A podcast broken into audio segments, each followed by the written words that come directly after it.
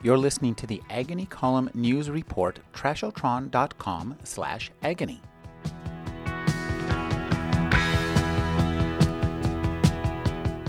In Cooked, A Natural History of Transformation, Michael Pollan has boiled down the means of cooking into four simple transformations. His next step was to go learn from the masters. So in each case, I found at least one person and sometimes several who were brilliant artisans of whether it's cooking with fire or cooking in pots with liquid or baking or uh, pickling and cheese making and brewing and apprentice myself to those people to learn whatever I could to learn the secrets of how they did it so well. Pollan's book takes readers on an in depth journey of the everyday world.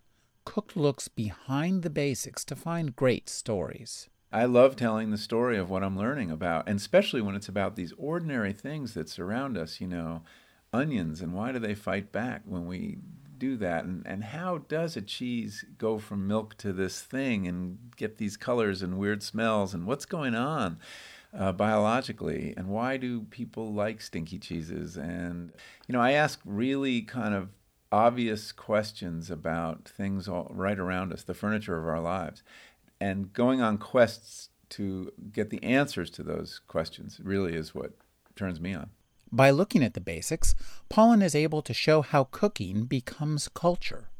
Every culture has its flavor principles. It basically, when you combine two or three aromatic vegetables at the base of a dish, and these are presumably reflective of what's available to you, onions are common across many flavor principles, but whether you combine it with carrot and celery, which marks it as a French dish, it's a mirepoix, or peppers, say, which marks it, uh, and tomatoes, which marks it as a, a, Spanish dish, a sofrito, or Asian mirepoix, which is if you combine scallions rather than onions with ginger and garlic. You suddenly have the divergence of one kind of food into all these cultural streams.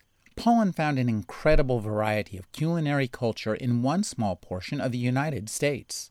The culture of barbecue is highly balkanized, right, throughout the South. Every state, every portion of every state, you find a slightly different style and a different set of rules. So, for example, if you're west of Lexington in North Carolina, you're cooking pork shoulders with a tomato based sauce. But you go east of that line, and barbecue means whole hog over a wood fire, no sauce, just a little seasoning.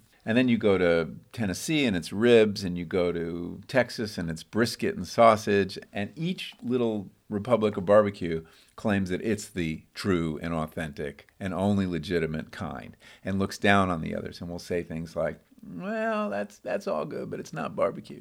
After learning how to roast a whole hog, Pollan learned the merits of braised meat over stew.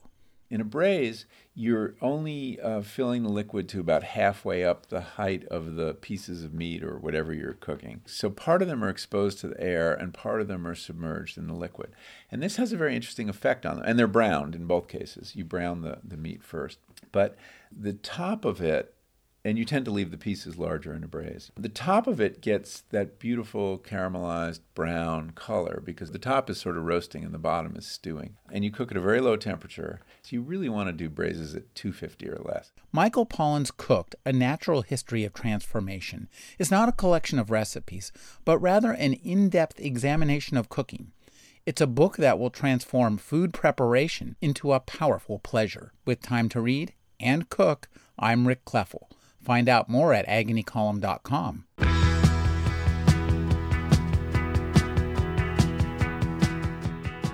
You're listening to the Agony Column News Report, trashotron.com slash agony.